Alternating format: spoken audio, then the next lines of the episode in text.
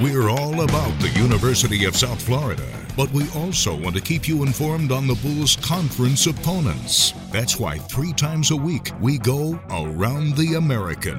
With today's show, here's Derek Sharp. As the man says, we like to let you know what's going on elsewhere. This morning on Bulls Beat, we told you about the series victory that has the Bulls in a 3-way tie for first place. How did the other 2 teams in that tie get there? East Carolina and Houston, namely.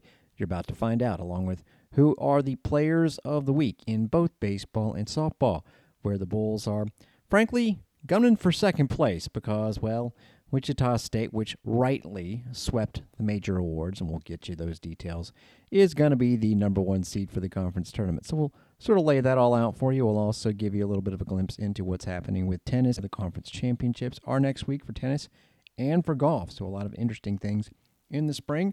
Teams as far as their spring football goes, Tulane, for example, has already had its spring game. Houston is not going to have one, as their head coach Dana Holgerson announced that today. Basically, they only have 35% of their roster available, whether it's folks leaving, incoming freshmen, transfer portal additions, and, of course, injuries. So they just decided to finish up practice but not have an actual spring game. We'll tell you, since we are not doing a Bulls Beat tomorrow, it's my birthday. I will be working on my birthday, namely the baseball game against Bethune-Cookman, and we'll be driving to DeLand on Wednesday for some softball doubleheader action. But I want to let you know about the spring game a little bit, and we'll get you more details. We're going to actually, not going to say retract, I was just given the possibility that the game, quote-unquote, wasn't going to be much of a game. It would be more like a practice, but I can tell you, if you're coming on Friday, it sounds like there will be more of a real game structure to it. In other words, 15-minute quarters. They may be running clock quarters, but you're going to get to see that, and we'll tell you more, obviously, as we get close, but there's a little bit of a first scoop on that format for you. Now on to baseball, and yes, Bulls are 4-2 in the conference, so are East Carolina and Houston. Pirates got beat by Houston in a series to begin the season, and then last week, as we told you, got the big midweek against North Carolina State and kept on pouring it on poor UCF. Knights gave them 1 game, but that was after getting swept, and I mean destroyed, in a doubleheader last Thursday. First game, East Carolina wins it 17-7 in 7 innings, and actually the Knights are trying their hardest to ruin the run rule situation for East Carolina, which had a 12-0 lead through 5 innings, but the Knights score 4 in the 6th and 3 in the 7th. So there goes the run rule. Whoops, Pirates pop them for 5 in the bottom of the 7th. Knights actually went on a home run tear. They got 3 of them in the 6th and another one in the 7th. So at least they were thinking about coming back in this game, down 12-7, before East Carolina put it away. Rudy Gomez, who has been outstanding, who was handed his first loss of the season by the Bulls last Friday, and this one gave up 12 runs, 8 of them earned. Then it was East Carolina's Trey Savage going 5 2/3 innings. He actually did cough up 4 runs, but went to 5-0 in the season. They turned around, and ECU had a legitimate look at perhaps a run rule sweep of the doubleheader when it scored 9 times in the 2nd inning and led it by that margin of 5 before UCF popped for 4 runs in the 6th and the 7th, and only lost 11-5. The 2nd inning featured 2 big extra base hits to start it, a triple by Alec Makarevich, more on him in a second, and a homer by Joey Barini, and actually that was their only home run in this game. Single, and then a 2nd out. So it's 2-0 with 2 outs. You want to talk about 2-out magic. Josh Moylan, a 2-run double, hit by pitch, a walk. That was it for Jacob Marlowe.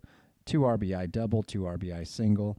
Wild pitch, all sorts of fun stuff. A throwing error, it kind of got out of hand if you're the Knights, at least. Like I said, they avoided the ignominy of 2 straight run rule losses. Marlowe gave up 7 runs, the starter for East Carolina, yet they got some pitching too.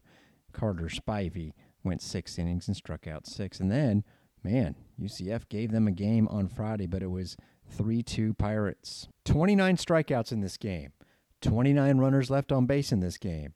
An hour and 20-minute rain delay. It was not pretty. Of course, it would have been glorious for the Knights if they'd been able to win it, but oh well. They were up 1-0. Their starter, Dom Stagliano, gave up 7 hits and 2 walks in 4 1/3 innings, but again, stranded a ton of runners. Pirates finally broke through, and they can do this to you on a bunt single where there was a bad throw by the pitcher. Then they got an RBI ground out. Yeah, they can whack it out of the park, but they also almost take some pleasure in showing they can beat you in any which way. The Pirates are really good, ranked 12th in the country and 24-8 overall. Game-winning hit was supplied by their backup catcher. Justin Wilcoxon, the backup catcher, ended up getting 3 ABs in this game. Actually, their top 5 in the order, 4 of them had multi-hit games, but just 3 runs, and Wilcoxon supplied it with a no-doubt single to left field, scoring the winning run. In the doubleheader alone, Makarevich had 7 hits and 6 RBI. He was the American Athletic Conference Player of the Week, announced early on Monday afternoon. In 4 games, hit .563, 9 for 16. The other team tied for first place at 4-2, the one that won its opening series against East Carolina and won its second series. And this was against a Wichita State team that was looking really good offensively. Again, almost started off 3-0 against Cincinnati and then followed that up with a win at Oklahoma State. So look out for the Houston Cougars. And the Bulls will be looking out because that's who they're going to play this weekend in Texas. Houston at one point was 5-11. They've got it above 500. Probably should have mentioned UCF's record. They are at 1.8-1, and they are now 17-15 and last place in the league at 1-5. But back to Houston. Had travel issues, so they had to play a doubleheader in Wichita on Friday. Houston wins the first game 8-6 before the Shockers take the second game 6-1. In the opener, it was a pair of home runs that kept Wichita around. They were down 5-2 before Kite McDonald, like Kite with a Y, a junior college transfer, popped a 3-run homer, and Houston shook it off. Took the lead back with a 3-run top of the 8th, capped by a 2-run homer of its own from Ian McMillan. Shockers grab a run back in the 8th, but Justin Murray gets the 2-inning save for the Cougars. Then they were only down 2-0 until Wichita got them for 2 in the 7th, added 2 more in the 8th, and then it was 6-1. And then while the Bulls were playing Tulane Saturday afternoon, these two teams were playing, and the winner of this last game was going to be tied for first place, and it ends up being Houston. We just told you how they were hanging around in the second game. Well, Wichita was only down 4-3 and had the first 2 outs recorded in the top of the 7th. You won't believe this when I tell you. It ended up in a run rule. Houston scored 13 runs with 2 outs in the top of the 7th, and they win it by the football score of 17-3. Just crazy. It was Zach Arnold coming up with that 2-out RBI double to make it 6-3, and I guess they enjoyed that so much they just kept on scoring. Got through 5 different pitchers in the inning, 7 hits, couple 3-run homers, and a 3-run double. I guess Houston is feeling it when it comes to the bats. Oh boy, that's who the Bulls play next. Their leadoff man, Malachi Lott, he had the bases clearing double, 3 hits, 4 ribs. Anthony Tulomero, who's pretty sensational, their catcher, 3 hits and 3 RBI, another 4-rib game from Justin Murray. I feel bad for him, so I won't mention him by name, but we said 5 pitchers in 1 inning. 1 of the Cougar hurlers threw 1 pitch, and it was a plunk, and he was pulled. So Wichita State, an interesting story. They went from almost pulling off a sweep of Cincinnati in the first weekend, beating Oklahoma State, and really having a chance to win this series to, well, we'll see how they respond, I guess. So while East Carolina actually had the sweep of UCF by the middle of Friday afternoon, everything else was into Saturday, and while 2 series were for the winner's first place status, this one was for 500 status, and Cincinnati beats Memphis. Memphis earlier in the week lost to Ole Miss, so they had a 1-3 week. And yet Memphis got 2 of the 7 weekly honors. Not Eric Snow, who had a... Anyway, let's tell you what happened in the series real quick. This was in Memphis. Cincinnati led 6-1 through 4 innings and ended up taking that one 6-2. Memphis flipped it around completely, 6-2 in the second game. In fact, getting its runs, 4 in the 5th, 2 in the 6th. Could have gone either way in the finale. It was, in fact, 3-3 after 5 innings before Cincinnati took the lead on Carrington Cross's RBI double in the 7th. He would score on a fielder's choice to give them the 5-3 win. Who were the 2 players from Memphis, a team, again, that went 1-3 on the week? They got awards. Dalton Fowler, who earned the Friday win, 7 scoreless innings. Hey, 7 scoreless innings and 13 strikeouts. I'll give him pitcher of the week. I will. But honor roll for Anthony Hansen, 6 for 16 with 2 homers and 7 RBI. Nothing against the young man, but I would have gone Eric Snow there, or maybe over another honor roll includee, Griffin Hugus. Now he's a freshman, and he got the win for Cincinnati on Thursday, 6-2, with 5 innings pitched and 6 strikeouts and 1 run. Okie dokie. Carter Spivey of East Carolina, similar. 6 innings, 6 strikeouts. Anthony Tulomero, though, hit 556 with 10 for 18, 7 runs, and 8 RBI. That is legit. Not saying the others aren't legit. Clark Candiotti of Wichita, definitely legit on the honor roll with 11 Ks and the lone win for the Shockers over Houston. So again, East Carolina, Houston, and USF 4-2. Wichita, Cincy, and Tulane, all 3-3. Memphis 2-4, and UCF 1-5. RPI, I mean, it's just going to be this way. It's a battle for Clearwater. It's a battle to stay out of the 4-5 seed range so that you don't have to perhaps beat East Carolina twice in the conference tournament, because no one else right now is even ranked in the top 125, according to the computers. Houston actually jumped around 20 spots to 126 in the new RPI rankings. Wichita is 132 after dropping 27 spots, and the Bulls have the fourth best computer number at 138. You look around. The SEC, by the way, every team in the SEC, all 14, ranked in the top 50. And same for softball, except there's one less team. Vanderbilt doesn't play softball, my goodness. As far as softball goes, we'll get there in a second after we tell you the midweek matchups, and we'll keep an eye on these tomorrow night during our baseball broadcast at 6 o'clock between the Bulls and Bethune-Cookman. Other 6 o'clock starts, East Carolina hosts Old Dominion. Cincinnati hosts its rival Miami of Ohio. UCF is at Stetson. 7 o'clock, Tulane hosts LSU, and I got to tell you, they wouldn't mind if that baby gets rained out. Wichita State at Oklahoma, Memphis at Ole Miss, and Sam Houston at Houston. And we'll have a full recap of those games on Wednesday's show. Not nearly as much activity on the softball diamond. UCF had the weekend off, and we have no issues with the weekly honors being swept, at least the top ones, player and pitcher, by Wichita State. We told you last Wednesday about how they beat Oklahoma State, the number 2 team in the country. Shockers are now ranked 21st in the country. And they took care of Memphis. We'll spare you all the details because, well, feel bad for Memphis.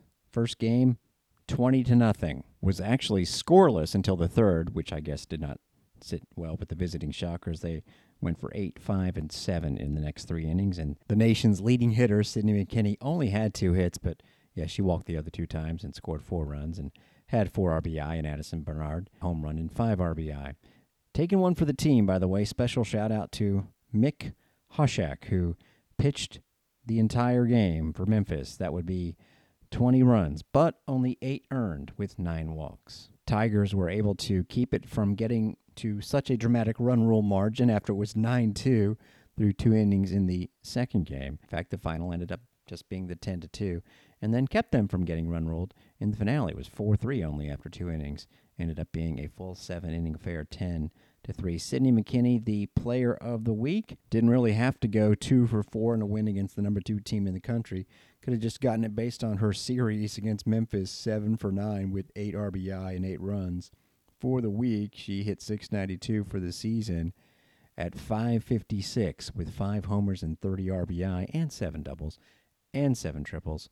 And Wichita State is 34-7, 8-1 overall. Their freshman pitcher, Alex Aguilar, got the pitcher of the week, complete game shutout in one of the contests. That was the 5-inning, only 3 strikeout complete game. But what she did in the finale, coming off the bench and throwing 6 shutout innings and striking out 8, really got her those honors. On the honor roll, we'll mention Gabrielle Lenore, since we're not doing a Bulls Beat tomorrow, and Kathy Garcia Soto, both getting on the honor roll. I think if Nori had not given up the 3-run homer to Memphis, she would have been pitcher of the week.